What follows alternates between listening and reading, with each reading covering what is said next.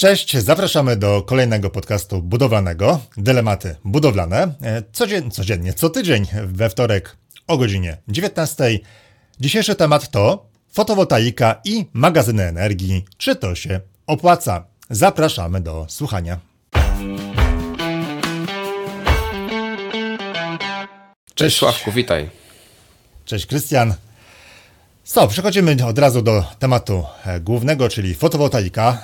Temat bardzo, bardzo szeroki, budzący chyba wiele emocji. Jest mnóstwo kanałów na YouTubie dotyczących fotowoltaiki. E, I mam takie wrażenie, nawet pewność, że e, dużo informacji jest trochę przekłamanych, więc w tym podcaście chcemy trochę rzeczy powyjaśniać i odpowiedzieć na pytanie, czy fotowoltaika w tych czasach się opłaca, czy też nie. E, Krystian, czy ty masz panele? Nie masz paneli? Jak jest u ciebie? Mam panele, mam, mam taką małą instalację fotowoltaiczną mhm. na potrzeby właściwie tylko bieżącego zużycia prądu e, w domu. Moc paneli to jest chyba u mnie 3,3 kWp z tego co pamiętam, więc, mhm. E, więc taka malutka naprawdę instalacja, ale wystarczająca na bieżące potrzeby. Nie mam pompy ciepła, więc, więc nie mam jakiegoś też dużego zużycia, także u mnie w zupełności wystarcza. No to 3, 3 kWp to nie jest, nie jest aż tak mało. No. Więc to Całkiem, całkiem fajna instalacja. Ja też mam instalację od, nie wiem, 5 chyba lat, 8,1 kWp.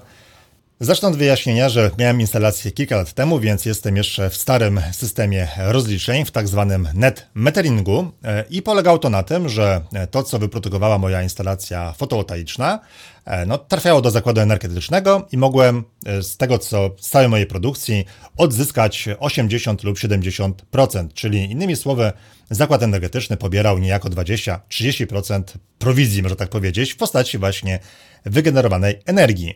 Mm, wyglądało to tak, że jeżeli instalacja była do 10 kWp, to zakład energetyczny pobierał 20%, a jeżeli była powyżej 10 kWp, to zakład energetyczny pobierał 30%. I to było proste rozliczenie, tak? Jeżeli wiedziałem, ile energii wyprodukowałem, wiedziałem, e, ile tej energii zakład energetyczny e, weźmie, i było, było bardzo prosto policzyć opłacalność instalacji fotowoltaicznej. Kiedy ja montowałem tę instalację, to czas zwrotu bez żadnej dotacji wynosił około 8 lat. Z dotacjami oczywiście tam 2 lata, 2 lata krócej. No w każdym razie może to było łatwo policzyć. Od 2022 e, roku, od 1 kwietnia, już mamy inny sposób rozliczeń, tak zwany net billing, e, który polega na tym, że e, sprzedajemy nadwyżki wyprodukowanej energii i sprzedajemy je do zakładu energetycznego zgodnie z, z miesięcznymi cenami energii obowiązującymi miesiąc wcześniej. I to jest system, który zaraz się znowu zmieni, więc żeby było bardziej skomplikowane, ponieważ od 1 lipca przyszłego roku będziemy sprzedawać energię po cenach godzinowych, czyli cena energii w każdej godzinie będzie inna, w związku z tym w każdej godzinie będziemy dostawać trochę inną cenę za sprzedaną energię. I od razu powiem, że przez to właśnie policzenie opłacalności fotowoltaiki jest e, dosyć trudne, a wręcz czasami niemożliwe, ponieważ nie wiemy, jak się będą kształtowały ceny energii w przyszłości. Pomimo to można sobie w jakiś sposób pomóc, określając czas zwrotu z inwestycji. E, Krystian, czy ty wiesz, e, w jakim stopniu swoją instalację wykorzystujesz na bieżąco? Masz na myśli, ile, ile, ile z niej korzystam w tej chwili, w danej chwili? Tak, czy... na przykład.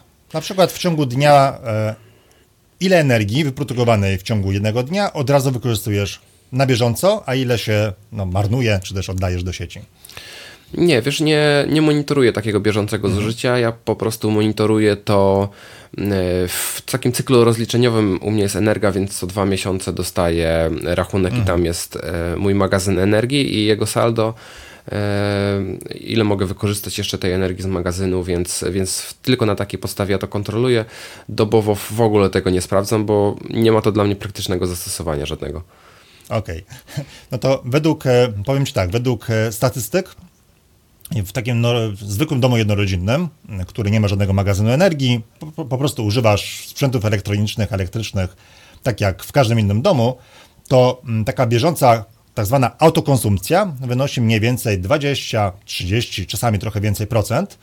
E, czyli jeżeli masz instalację fotowoltaiczną, to mniej więcej te 20-30% wykorzystujesz energii na bieżąco, czyli nie oddajesz to ani do sieci, nie sprzedajesz tej energii. To jest tak naprawdę bezpośredni zysk spowodowany tym, że masz instalację fotowoltaiczną. I tutaj chyba ale się musimy chyba... wgłębić trochę w temat rachunków za prąd. Tak, mhm. ale to chyba mówisz, jeżeli używamy, y, jeżeli mówimy o okresie letnim, bo zimą pewnie jest troszkę inaczej. Wiesz co, to mówię o średniorocznym. O średniorocznej okay. autokonsumpcji. Oczywiście tak, bo to wszystko zależy też od tego, czy latem masz na przykład klimatyzatory, i w których one godzinach działają. Zależy od tego, czym ogrzewasz dom i oczywiście jest mnóstwo czynników, ale mówię o współczynniku średniorocznym wynoszącym około 20-30%. Okej, okay, jasne. I, I teraz jakby z drugiej strony, jak płacimy rachunki za, e, za energię, to dostajemy zwykle rachunek pokaźnych rozmiarów, który czasami jest dosyć skomplikowany, szczególnie chyba rachunki Tauronu są dosyć nieczytelne. E, I e, na rachunkach za energię znajduje się kilka pozycji, tak zwanych, e, są takie opłaty jak opłaty stałe, które ponosisz właściwie każdego miesiąca, niezależnie od tego, czy byłeś w domu, czy nie byłeś w domu i ile energii wykorzystałeś. Są opłaty dystrybucyjne, czyli związane z dystrybucją, czyli dostarczeniem Twojej energii do Twojego budynku. I jest opłata za energię całodobową, czyli energię czynną, czyli to jest opłata dosłownie za energię, którą wykorzystasz. I w momencie, kiedy masz panele fotowoltaiczne i masz na bieżąco jakąś autokonsumpcję, czyli te 20-30%, o którym mówiłem, to automatycznie opłaty za dystrybucję i za energię czynną obniżają ci się o te 20-30%. I jest to od razu do policzenia zysk z instalacji fotowoltaicznej. Oczywiście opłaty stałe ci zawsze zostają, nawet jeżeli miałbyś ogromną instalację fotowoltaiczną, to opłaty stałe są. Natomiast instalacja oczywiście zmiesza bezpośrednio opłaty dystrybucyjne i za energię czynną. Na razie wszystko ok? Dla mnie ok. Nie mam tutaj, nie mam tutaj pytań, jest to dosyć, dosyć jasne, bo tutaj myślę, że jest jeszcze łatwo. Mhm. Obawiam się tego, co nadejdzie za chwilkę. tak, bo będzie się robiło skomplikowanie. No, w każdym razie, jeżeli chodzi o opłacalność, to ta informacja, że obniżamy rachunki już teraz, już może być dla kogoś już wystarczająca. E, bo jeżeli znamy, mm, znamy informacje o tym, jakie jest zapotrzebowanie naszego budynku na energię, wiemy, jaki będzie koszt instalacji, możemy stwierdzić pobieżnie, że te 30%, o te 30% nam spadną rachunki za energię, to już dla kogoś może być to informacja taka, że okej, okay, spoko, to wiem, że po 6 latach, 7 latach instalacja mi się zwróci i będzie fajnie. A jeżeli będzie jeszcze lepiej, no to dla mnie jeszcze lepiej. Hmm, oczywiście ktoś może powiedzieć, że te 30% to jest w ogóle śmiechu warte i też to rozumiem, więc dlatego przechodzimy teraz do drugiej, e, drugiej części, e, czyli zarabianie na sprzedaży energii. E, o co chodzi? O to chodzi, że mm, to, co instalacja wyprodukuje na bieżąco, mm, nie jesteśmy w stanie tej energii zawsze wykorzystać w całości. Przykładowo, jeżeli na panele fotowoltaiczne pada bardzo dużo promieni słonecznych, jest bardzo duża produkcja w danej godzinie, ale w domu nie ma mieszkańców albo jest mało uruchomionych sprzętów mm, elektronicznych, elektrycznych, no to mm, wykorzystamy część tej produkcji, ale to, co nie wykorzystamy, sprzedajemy do sieci. I ta energia sprzedana jest przechowywana, ta wartość energii sprzedanej jest przechowywana w tak zwanym wirtualnym depozycie, z którego możemy w przyszłości opłacać część rachunków za energię, a dokładniej za energię czynną. I mm, to jest, może to nie jest skomplikowane, tylko że trzeba zrozumieć, że to, co my wyprodukujemy, ta nadwyżka, która trafia do tego wirtualnego depozytu, dotyczy tylko energii czynnej. Nie sprzedajemy nic innego. I to, co my uzyskamy, ta, ta wartość ze sprzedaży, może tylko obniżyć na, nasz rachunek za prąd tylko za energię czynną, czyli ta, ten wirtualny depozyt nie obniża nam opłat e, dystrybucyjnych, ani nie obniża nam opłat stałych. Opiszę to swoimi słowami, czy dobrze zrozumiałem i czy nasi Dobra. słuchacze to dobrze zrozumieli. Jasne. E, historia jest taka, czy właściwie będzie przy zmianie kolejnej przepisów. Mam rachunek za energię elektryczną, na której jest kilka różnych pozycji, na przykład abonament, na przykład opłaty stałe, na przykład opłata dystrybucyjna i mhm. opłata za energię czynną. Z tego wszystkiego, jeżeli moja instalacja fotowoltaiczna będzie produkowała energię e, więcej niż jestem w stanie w, w danej chwili zużyć, to będę ją sprzedawał do zakładu energetycznego po aktualnej, dobowo, y, godzinowo nawet określanej cenie, bo ta cena jest cały czas zmienna, bo tutaj mówimy o takim handlu na bieżąco e, energią e, i ta, ta cena się zmienia co godzinę, więc po cenie godzinowej ja sprzedaję tą tą energię do zakładu to energetycznego. Od, od 1 lipca przyszłego roku, mhm. takie rozliczanie tak. godzinowe. Mhm. I y, wtedy mam tam wirtualne, tak nazwijmy to konto, y, na które trafia to, co zarobiłem ze sprzedaży i później ja z tego wirtualnego konta mogę kupować energię elektryczną, przy czym kupuję tylko energię czynną, bo opłata za przesył, opłata abonamentowa, one są całe i w żaden sposób nie wpływają na mój rachunek, na obniżenie tak mojego rachunku.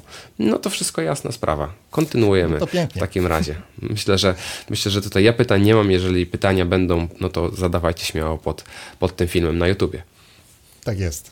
E, z tym depozytem jest tak, że po pierwsze, jeżeli na przykład mieliśmy w lipcu e, nadwyżkę, to możemy ją wykorzystać dopiero w kolejnym miesiącu. Tak to zostało stworzone. Być może zostaną przepisy zmienione, tego nie wiemy, no ale w tej chwili jest tak, że jeżeli mamy w lipcu nadwyżkę, możemy ją wykorzystać w sierpniu, jeżeli nie wykorzystamy całej nadwyżki lipcowej w sierpniu, to możemy ją wykorzystać w kolejnych miesiącach. Zasada jest taka, że wprowadzone pierwsze nadwyżki wykorzystujemy najpierw, czyli mm, zawsze te najwcześniej wprowadzone nadwyżki do systemu e, są wykorzystywane w pierwszej kolejności. Może być tak oczywiście, że e, no, po pierwsze no, mogą się nadwyżki skończyć. Jeżeli na przykład w lutym będziemy mieli duże, mm, e, duże mm, zużycie energii, może się okazać, że depozytu już nie mamy i będziemy musieli po prostu no, płacić za, za prąd, po prostu. E, więc tak ważne jest stworzenie takiej instalacji fotowoltaicznej, aby to było optymalne.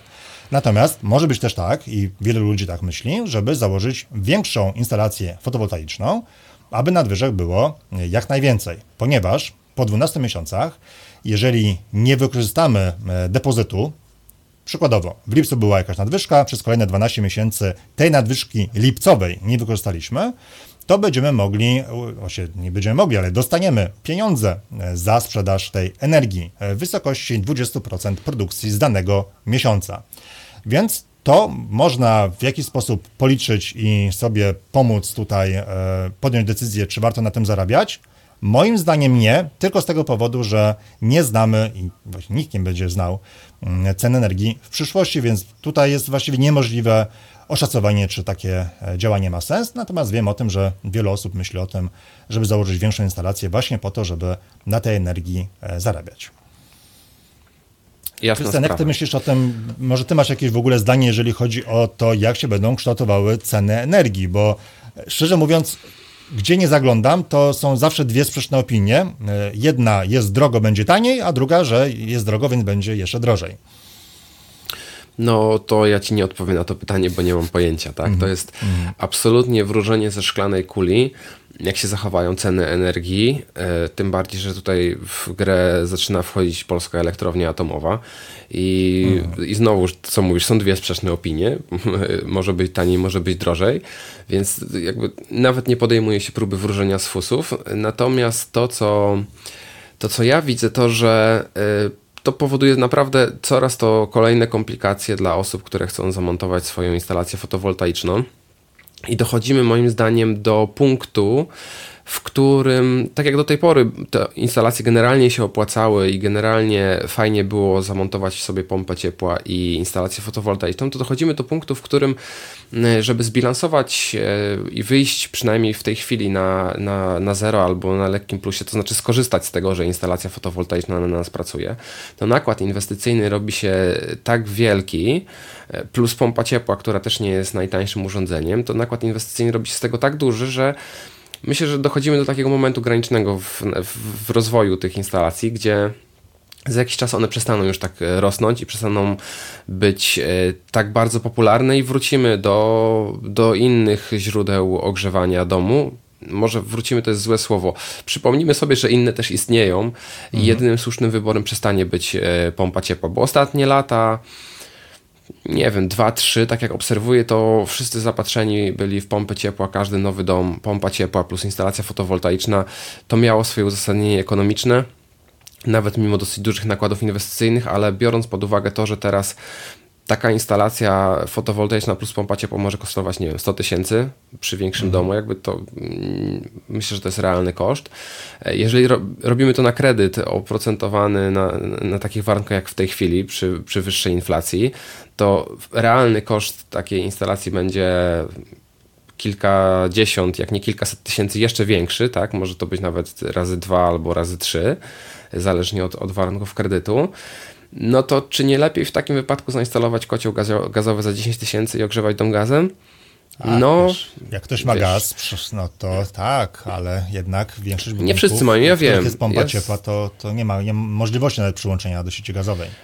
Ja sobie zdaję sprawę, ale jakby moim mhm. zdaniem jesteśmy na takim momencie na górce tego wszystkiego i mhm i sytuacja zacznie się czy drastycznie zmieniać? Nie wydaje mi się. Raczej spodziewam się, że się jakoś ustabilizuje ten, ten rynek pomp ciepła, rynek e, paneli fotowoltaicznych e, i rynek innych źródeł energii i one będą razem współistniały w tym całym mm, systemie niż, e, niż jedno rozwiązanie, tak jak tutaj omawiamy dzisiaj, panele plus pompa ciepła, mhm. bo to jest, to jest jakby do tego się dąży z panelami że to będzie wypierało wszystko inne w nieskończoność. Także taka jest moja prognoza na przyszłość. Chyba nie odpowiedziałem na Twoje pytanie, ale sprytnie się wymigałem. Może być politykiem, słuchaj, nie ma, nie ma problemu. E, tylko dwie rzeczy e, uściśle albo dopowiem, ale może się ze mną nie zgodzić, bo moim zdaniem koszt pompy ciepła i fotowoltaiki dla takiego zwykłego, powiedzmy, domu jednorodzinnego to mimo wszystko koszt bliżej 80 tysięcy złotych, e, ponieważ pompy ciepła trochę staniały, bo była straszna górka rok temu. Było wariactwo. Tutaj muszę przyznać, bardzo dużo firm oferowało pompy ciepła po prostu w takich cenach, że nie, nie rozumiem.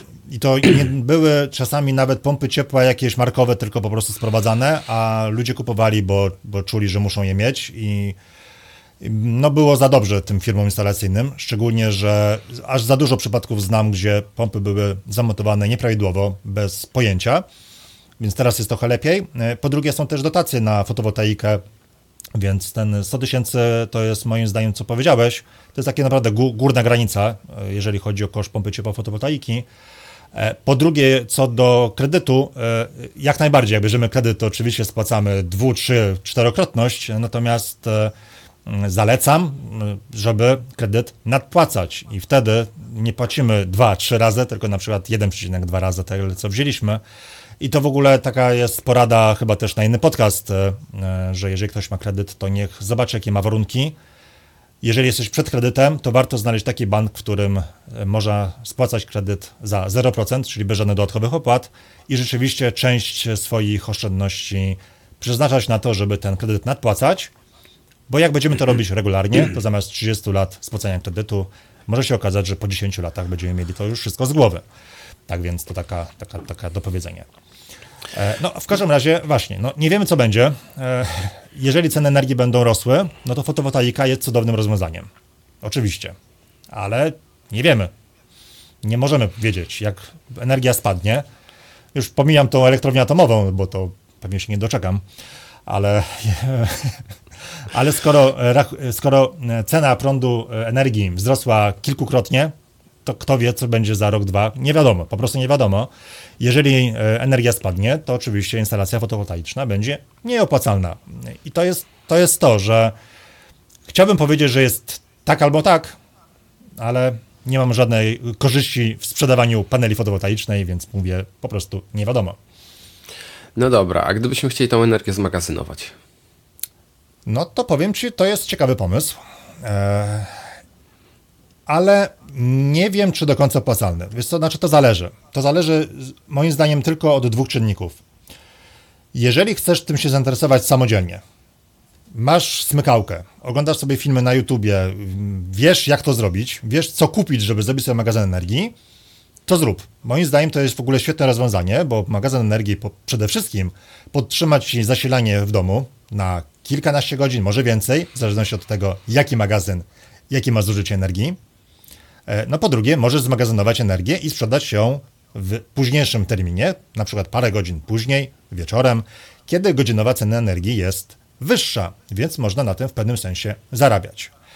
Natomiast jeżeli chciałbyś kupić magazyn energii po cenach rynkowych, nawet z dotacją, to nie jestem pewien. Nie jestem pewien. I tutaj e, robiłem sporo e, obliczeń i e, na moim kanale Jak się wybudować, nie zwariować. Niedługo będzie dosyć długi film na temat fotowoltaiki i magazynów energii.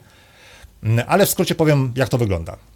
Jeżeli byśmy mogli do magazynu energii, który jest takim w wielkim skrócie wielkim akumulatorem, zgromadzić wszystkie nadwyżki z danego dnia, wykorzystać potem wieczorem i w nocy te wszystkie nadwyżki, całą tę energię, czyli rozładować magazyn energii, przygotować go na kolejny dzień, znowu naładować wszystkie nadwyżki i tak każdego dnia, cudowne rozwiązanie.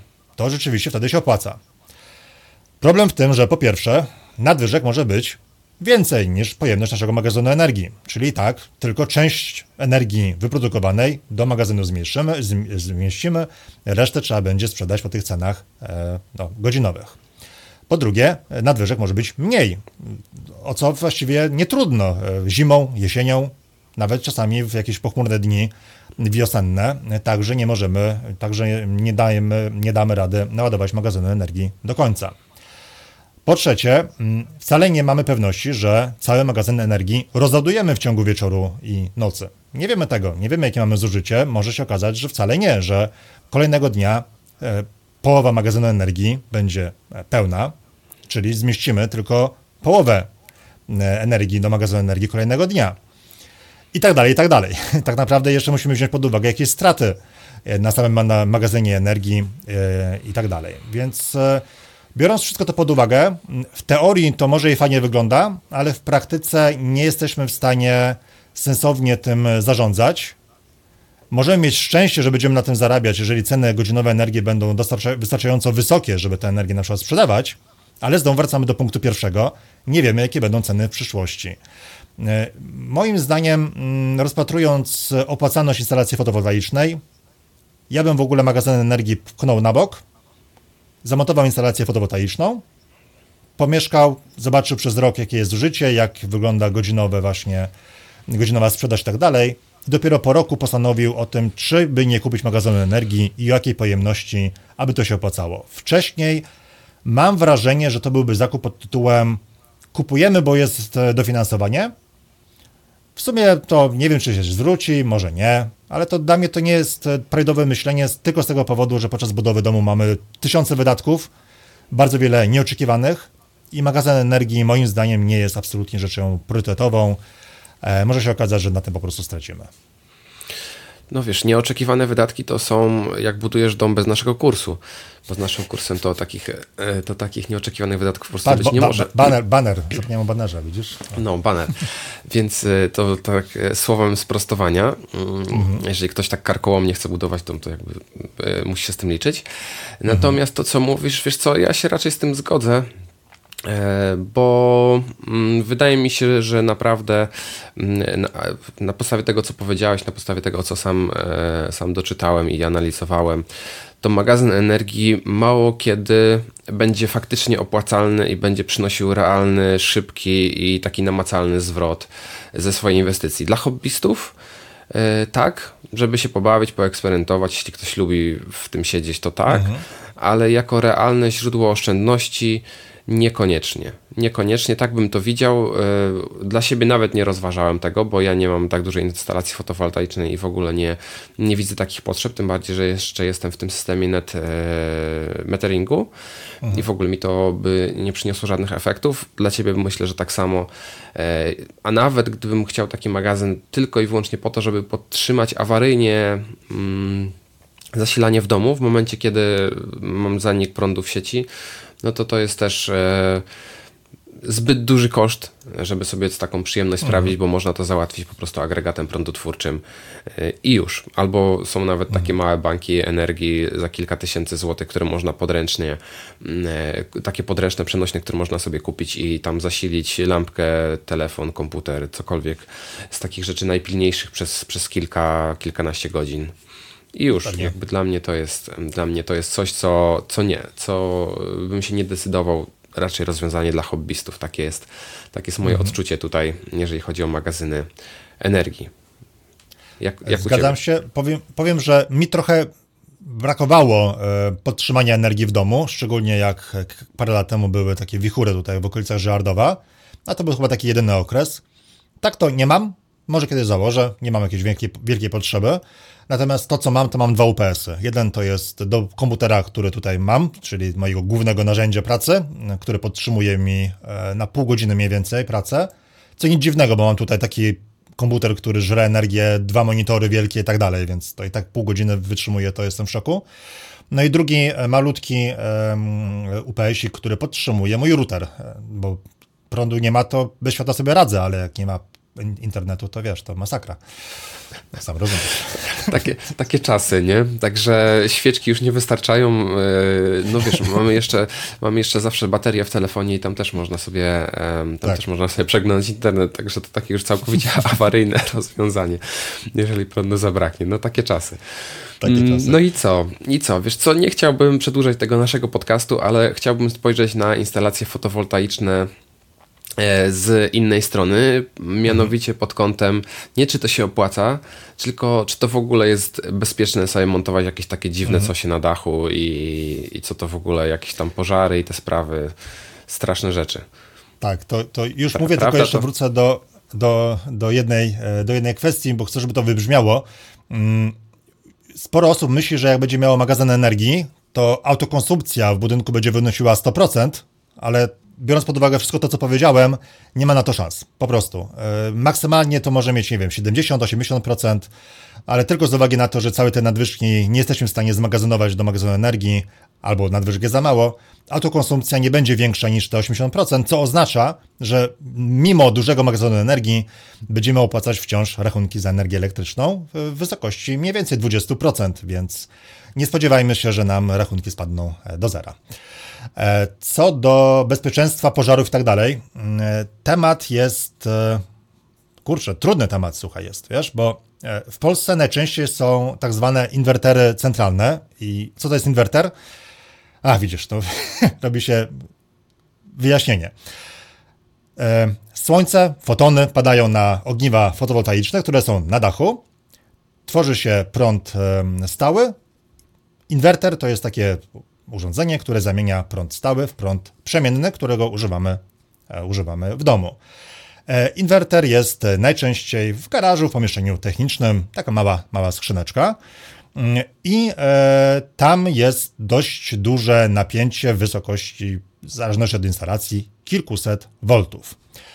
Innym rozwiązaniem są mikroinwertery, które są pod, pod poszczególnymi panelami fotowoltaicznymi. Czasami Jeden jest mikroinwerter pod dwoma lub chyba nawet czterema e, panelami, ogniwami fotowoltaicznymi. E, takie mikroinwertery znajdują się na dachu, bezpośrednio pod panelami. E, ich zaletą jest to, między innymi, że napięcie jest o wiele mniejsze, wynosi na przykład 40 V, więc w teorii, w teorii taka instalacja jest bardziej bezpieczna. W praktyce ten temat zgłębiałem dosyć mocno. Próbowałem znaleźć dane e, o tym, ile jest pożarów w Polsce mm, spowodowanych instalacjami fotowoltaicznymi. Znalazłem jakieś naprawdę czasami niepokojące artykuły, innymi na portalu monaj.pl, mm, który opisywał, że w Polsce było 500 chyba pożarów instalacji w ciągu jednego roku. Po zgłębieniu tematu okazało się, że e, to nieprawda, nie ma żadnych w ogóle źródeł potwierdzających te informacje. Prawdopodobnie chodziło o pożary budynków, na których była instalacja fotowoltaiczna, co nijak się ma do pożaru instalacji fotowoltaicznej, więc to jest jakieś w ogóle mega wielkie przekłamanie. E, wnioski są takie. Instalacja fotowoltaiczna jest tak samo bezpieczna jak instalacja elektryczna w naszym domu. Po drugie, strażacy bez problemu gaszą taką instalację, nawet zwykłą wodą. Po trzecie, nie jestem pewien, więc tutaj, tutaj trzeba by się dowiedzieć. Z tego co wydaje mi się, instalacje do chyba 8 kWp nie wymagają zgłoszenia e, w straży pożarnej, ale warto to zrobić po prostu, żeby e, strażacy wiedzieli o tym, że w tym budynku jest instalacja fotowoltaiczna, szczególnie jeżeli nie widać jej z zewnątrz, ale wciąż są zasady takie, że strażacy mogą taką instalację gasić wodą. W związku z tym, czy instalacja jest groźna pod względem pożarowym? Nie, nie bardziej niż zwykła instalacja elektryczna i nie należy się jej bać. Tak samo nie należy się bać jakichś, nie wiem, elektromagnetycznych pól, bo tak naprawdę mamy większe pole elektromagnetyczne, jeżeli jedziemy pociągiem na przykład, niż siedząc w domu, a instalacja jest na dachu.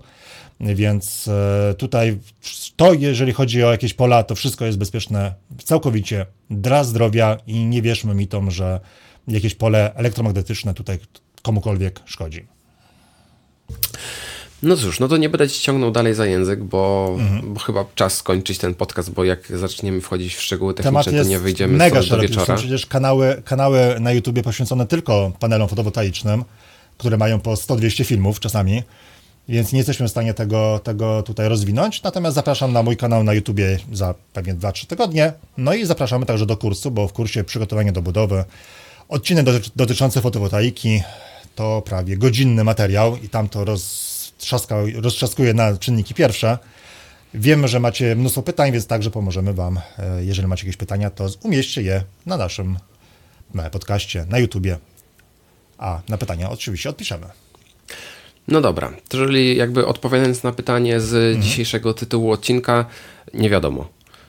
Nie wiadomo, ale wiesz co, ja, jakiś konkret musi być. E, więc jeżeli by się ceny energii utrzymały, to oczywiście jest wielka gwiazdka, e, to panele fotowoltaiczne powinny się zwrócić po około 6-8 latach bez dofinansowania. Z dofinansowaniem jesteśmy w stanie skrócić czas inwestycji do mniej więcej 5 lat. Tak więc, jeżeli ktoś e, wierzy w to, że będzie za rok, 5 lat tak samo, no to super. Jeżeli nie, no to oczywiście też trzeba to wziąć pod uwagę. No i trzeba wziąć też pod uwagę to, że e, nie wiemy, czy się nie zmienią przepisy. Po prostu zmieniają się przepisy co dwa lata ostatnio. Czy będzie lepiej, czy będzie gorzej? Kurczę, znak zapytania. Więc prawdę mówiąc, trudno, trudno powiedzieć. Jeżeli ktoś ma nadwyżki i ma na przykład nadwyżki pieniędzy e, i myśli w co je zainwestować, ale ma dryg do interesów, to być może lepiej zainwestować w coś namacalnego, co przyniesie mu większy zysk. Jeżeli ktoś oczekuje pasywnego dochodu, to panele fotowoltaiczne mogą być dobrym pomysłem, ale jednocześnie są też inne możliwości inwestycji, inwestycji pieniędzy, także pasywne, gdzie być może dochód będzie większy. Tak więc to trzeba naprawdę usiąść, pomyśleć, na czym nam, nam najbardziej zależy. Mm, a tytułem jeszcze zakończenia, myślę, że przed w ogóle pomyśleniem o tym, czy robić instalację fotowoltaiczną, należy pomyśleć, czy jesteśmy już teraz w stanie obniżyć nasze rachunki za energię. Marnujemy energię bardzo często, nie wyłączamy świateł wieczorami, nie wyłączamy komputerów. Czasami urządzenia w trybie standby pochłaniają tyle energii, że nawet nie wiemy o tym, więc warto mieć mierniki, żeby chociaż zbadać, które urządzenia ile energii wykorzystują. Zoptymalizujmy nasz, e, nasz budynek, zmieńmy swoje przyzwyczajenia, zmierzmy nasze rachunki za energię i dopiero wtedy pomyślmy o instalacji fotowoltaicznej. Bardzo ładnie powiedziane, aczkolwiek chciałbym jeszcze odnieść się do Ach. czasu zwrotu z inwestycji. O to mm. chciałbym Ci jeszcze zahaczyć na A sam to, koniec. To było piękne zakończenie podcastu, no. No, no, ale to widzisz, to jest teraz, to było twoje zakończenie, nie dałeś mi czasu, żebym ja powiedział swoje, więc mm. chcąc, nie chcąc, y, musisz teraz tolerować, aż się wypowiem do końca. Mianowicie, E, pracowałem parę lat w przemyśle i tam e, przy realizacji inwestycji budowlanych przemysłowych i tam m, założenie było takie, że 5 lat to jest absolutnie maksymalna górna granica czasu zwrotu z inwestycji. Po prostu jakby w mhm. biznesie te 5 lat było okresem na tyle jeszcze przewidywalnym w miarę, że jeszcze nasz biznes będzie szedł i żył i rynek, e, i rynek będzie jeszcze kupował produkty i wszystko będzie się kręciło, że do 5 lat można było ale to naprawdę była absolutnie górna granica. Mało kiedy udało się przepchnąć projekt, który miał tak, tak długi czas zwrotu. Takim optimum było 2-3 lata. Jeżeli to przekładamy teraz na, na realia takie mieszkaniowo-budowlane domów jednorodzinnych, no to oczywiście nie uzyskujemy na panelach fotowoltaicznych tak dobrych, tak dobrych czasów zwrotu tak jak mówiłeś, te 5-8 lat to jest coś, co jesteśmy w stanie uzyskać. I moim zdaniem, jeżeli wychodzimy poza to, poza te 8 lat, zbliżamy się do 10-12, to jest duże mhm. ryzyko, że w trakcie, nie to, że panele przestaną działać, nie to, że coś się zepsuje i tak dalej, tylko że zmieni się na tyle istotnie całe otoczenie finansowe, rynkowe, że panele mogą stracić rację bytu. Mogą, ale nie muszą. Jakby wychodząc poza tak długi okres czasu, nasze ryzyko wzrasta. Na przykład mogą się zmienić ceny energii, tak jak już mamy teraz ze Sławkiem tą sytuację, że e, my jesteśmy na net e, meteringu. Przez ten czas już była jedna zmiana ustawy i w czasie, mhm. jak moja instalacja jeszcze się nie do końca zwróciła prawdopodobnie, chociaż jakby ciężko mi to policzyć, bo już nie dostaję takich pełnych rachunków za prąt, ale obstawiam, że czas zwrotu to jest jakieś 5-6 lat, więc ona się zwróci gdzieś za rok, za dwa, mhm. to w tym czasie już mamy drugą zmianę przepisów. W sensie już trzeci sposób rozliczenia wchodzi, tak? W ciągu 5 lat, y, z mojego punktu widzenia. W ciągu 10 lat to może się w ogóle wszystko wywrócić do góry nogami, nie wiem, co się wydarzy. Y, I tak samo mogą wejść inne źródła ciepła, tak jak na przykład w momencie, kiedy ty instalowałeś panele fotowoltaiczne, jeszcze nie miałeś pompy ciepła tak? Mhm. Bo tak było. No właśnie. Tak. Mhm. E, więc jeszcze nie byłeś pewien, że ta pompa będzie, że będziesz zasilał panelami pompę ciepła, tak? To, I dzisiaj. Nie, to, to wiedziałem, to wiedziałem. To już wiedziałeś. No tak planowałeś mhm. sobie, ale jakby dzisiaj montując panele, nie wiemy, czy za chwilkę nie wywróci się do góry nogami e, rynek energii i nie zacznie się opłacać wszędzie ogrzewać domów gazem, a pompy ciepła przestaną być opłacalne. W ciągu dwóch lat możemy stwierdzić, że no mało prawdopodobne, ale jeżeli mamy 12 lat czasu zwrotu z inwestycji, no to może być różnie, tak? Więc jakby należy na to patrzeć też troszeczkę szerzej i nie to, że mm, nie to, że chciałbym odradzić paneli fotowoltaicznych, jeżeli czas zwrotu jest taki dłuższy, ale warto też wziąć pod uwagę tą niepewność, że jednak wchodzimy w coś nieznanego, bo 12 lat no to jednak jest stosunkowo długo i tutaj no naprawdę no tak. wiele rzeczy może się, może się zmienić. Jak 12 lat to, to by zakończenie? Ba bardzo długo. Tak, to jest. Nie, to bym, to bym nie, nie montował przy takim zwrocie z, z inwestycji. E, natomiast e, tylko podpowiem, że mm, panele działają właściwie kilkadziesiąt lat. One oczywiście tracą na produkcji z każdego roku około 0,8%. Procenta? Procent? E, w każdym razie produkcja w każdym miesiącu jest troszkę niższa, ale są badania paneli e, instalacji fotowoltaicznych w Niemczech, gdzie masz instalację 400-letnią i uzysk dalej jest ładny, typu 80 parę procent wartości początkowej. Więc pod tym względem też trzeba patrzeć, że za te 30 lat dalej instalacja będzie przynosiła oszczędności. Jasne, jeżeli ktoś e, traktuje inwestycje, właśnie inwestycje jako inwestycje, no to na pewno są lepsze pomysły na to, żeby mieć szybszą, szybszą stopę zwrotu, ale to nie jest podcast finansowy. Ale przy okazji zapraszam na blog Michała Szafrańskiego, jak oszczędzać pieniądze. O, bo to jeżeli ktoś ma jakieś nadwyżki finansowe, to myślę, że warto zacząć właśnie od e, przeglądania fajnych serwisów, w których można się dowiedzieć o tym, gdzie można swoje pieniądze ulokować albo jak zaoszczędzić pieniądze. Ale masz rację, rzeczywiście te, te 9, 10, 11 lat, no to nie, to jest, to jest za dużo pieniędzy jest ryzyko, bo dodajmy, jest ryzyko uszkodzenia inwertera. Może być naprawa bezpłatna w czasie gwarancji, ale po gwarancji kto wie, co się będzie działo. Nie, nie bałbym się ryzyka uszkodzenia ogni fotowoltaicznych, bo one są naprawdę odporne i na grat i tak dalej, ale rzeczywiście znowu przepisy mogą się zmienić. Więc odpowiadając na pytanie początkowe, czy warto? Nie wiem. Mo może. Masz wesołą koszulkę tematyczną, może koszulka nam coś odpowie. Wiesz co, oczywiście jest, oczywiście żółta, słoneczna, jak, tak jak wiesz. Najlepszy dzień na produkcję energii fotowoltaicznej. Koszulka tematyczna. Myślałem, że, myślałem, że y, w kontekście, jeżeli instalacja się nie zwraca w mniej niż 5 lat, to warto jednak jechać do ciepłych krajów, zjeść sobie tego y, ananaska czy arbuza i, arbuzik, i za te pieniądze wypocząć, tak. Tak, też warto, też warto. Należy inwestować też w siebie, więc inwestycja, może koszul, koszulka wielokrotnie tematyczna, jak widać, udało mi się dopasować. No cóż, także bez odpowiedzi na pytanie tytułowe Was zostawiamy w tym podcaście, chyba wyjątkowo, bo to jest absolutnie nieprzewidywalny temat. No i cóż, mm -hmm. i kończymy. Zapraszamy za tydzień, prawda? Prawda. prawda. To do zobaczenia. Cześć. Na razie. Cześć, cześć.